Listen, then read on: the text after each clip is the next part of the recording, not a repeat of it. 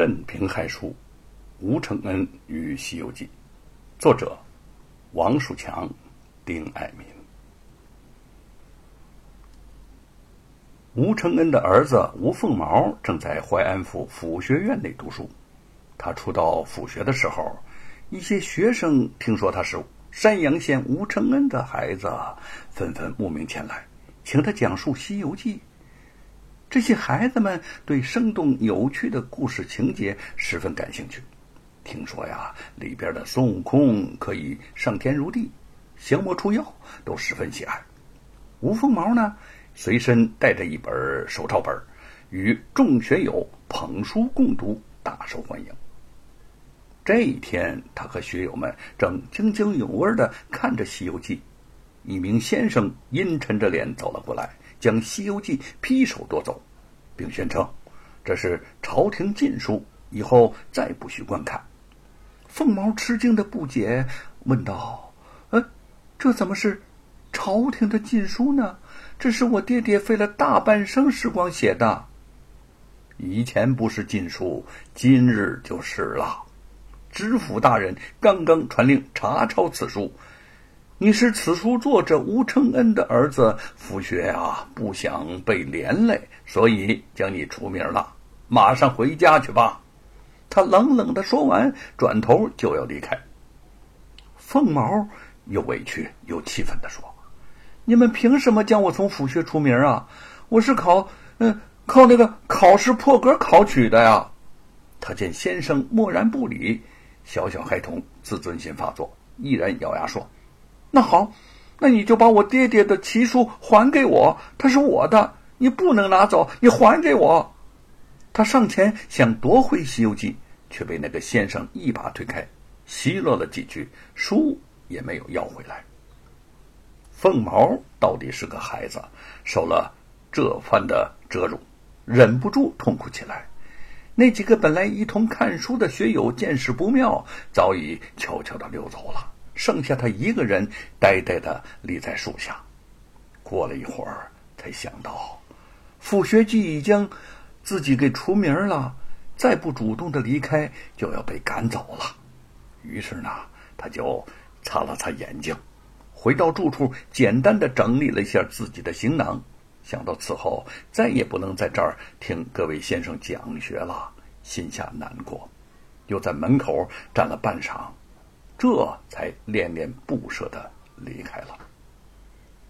叶云在家中已经得知了皇帝下旨要查抄《西游记》的消息，不知道吴承恩和玉凤现在何处，平安与否，心中焦虑难言，一种从来没有过的孤独无助感袭上心头。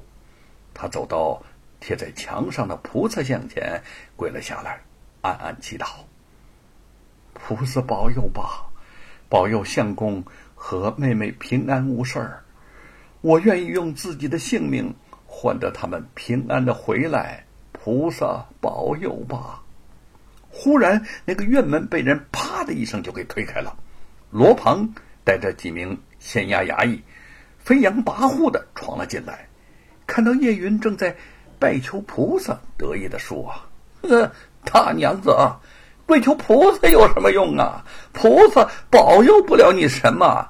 哼，只要你交出《西游记》底稿，罗老爷我倒是能够保佑大娘子你平安无事儿。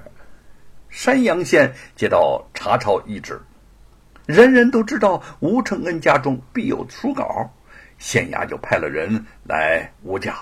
这个罗庞自告奋勇要来带路。这件事儿大合他的心意，做起来自然就加倍起劲儿。叶云面对这群如狼似虎之人，不卑不亢的说：“我家相公把书稿都带走了，你们去京城，呃，找他要去吧。”嗯，哼，吴承恩在家里写《西游记》，家里怎么会没有底稿呢？啊！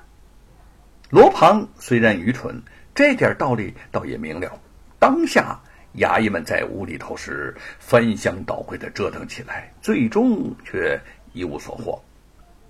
罗鹏独眼一转，对叶云威胁着说：“哼哼，你既然违令不交，那就到衙门里好好的跟县太爷回话吧。这时候，有个人便上前要拉叶云，却被同行者在耳边悄悄的几声嘀咕，又退了回来，说：“哦，呃，既然你是沈氏族的儿女亲家，今天呐就网开一面，不抓你了。不过，你们家若是真有《西游记》的底稿，必须立即销毁。”他想借坡下驴，叶云呢？气愤之下，却不愿就此息事宁人，故意的把手伸出来说：“你还是把我抓走吧，免得有人晚上睡觉心里都不安稳。”哦，啊，对了，坏事做尽的人呐，也无法睡得安稳。那个衙役面露尴尬之色，转头对罗胖使了个眼色，说：“呃，罗老爷，咱们走吧。”人可不能乱抓呀！如果真出了乱子，小的们，呃，是第一个倒霉。还是走吧。罗鹏狠狠的瞪了叶云一眼，心有不甘的带着众衙役走了出去。他们出了院门，叶云过去就将院门重新关好，嘴角忽然露出了一丝欣慰的微笑。自接到张礼熙的通知，他就预感到罗庞他们会来找底稿。所以事先就将手稿藏到了一个妥当之处。现在看来，果然是有备无患。院门正要慢慢的合拢，叶云手中一颤，突然想到了，想到了凤毛。罗庞他们抢夺底稿不成，会不会又像上次一样去找凤毛的麻烦呢？他绝不能让凤毛再出任何意外了。叶云推开门就往镇外跑去，终于迎面也碰到了孤身回家的凤毛。凤毛呢，委委屈屈的行了一路，忍着恐惧，忍着饥饿，忍着难过。乍见叶云，所有紧绷的神经一下子松开，猛地扑进了叶云怀里，大哭起来：“大娘，他们，他们把我出名了！”叶云紧紧的抱着他，心疼的。抚摸着他说：“好凤毛，不哭了。大娘早就料到了，他们太不公道了。大娘没有早去接你，害得你一个人走了好远的路，都怪大娘心粗啊。我们，我们赶快回家吧。你一定饿了。”凤毛乖巧的说：“大娘，不怪你，他们把我出名，怎么能怪你呢？朝廷。”为什么不让百姓看爹爹的《西游记》呢？嗯，那是因为你父亲的书啊写的太好了。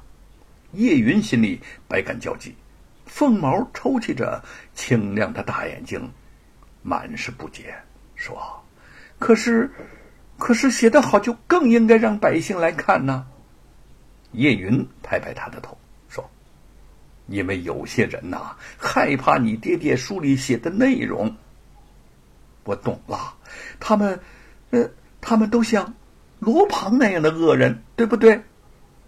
叶云点点头说：“比罗庞啊还要恶毒十倍。”他拉着凤毛的手，娘儿俩依偎着回到了家。窗外明月高悬，星河灿烂，院子里一片宁静的气氛。夜风中隐约传来草木的清香。吴承恩等人投宿在一家小客栈里，陈龙找了个借口自行离开，留下夫妻两个打开窗子对月谈心。这个美猴王不知避讳，他还在一边窜来窜去。玉凤轻柔地说：“相公，等猴园建好了，咱们呐就在猴园里种上一架葡萄，你在葡萄架下写书。”我和姐姐呢，就给你倒茶掌扇，我们一家人呐，和和美美的过日子，这比守着万两黄金都好啊！玉凤，你说的真好，这也是我所追求的生活。阳关浮云，卧看流水，猴群相伴，啼声悦耳，何等的自由悠哉悠哉呀！玉凤。若是没有你，我是不会有今天的作为的。《谢谢你啦，一直陪伴在我的身边。吴承恩听他描绘这种犹如世外桃源一般的生活，不禁兴奋起来。美猴王呢，窜到了窗子上，冲着月亮啼叫了几声，似乎也为他们的情绪所感染。吴承恩走到窗前，疼爱的轻轻抱起了美猴王，无意之中看到陈龙持刀在院子前后在巡视着，不禁心下感动。陈龙话语不多，憨厚朴实，一路上对他们颇为照顾，实是一个忠义之士啊。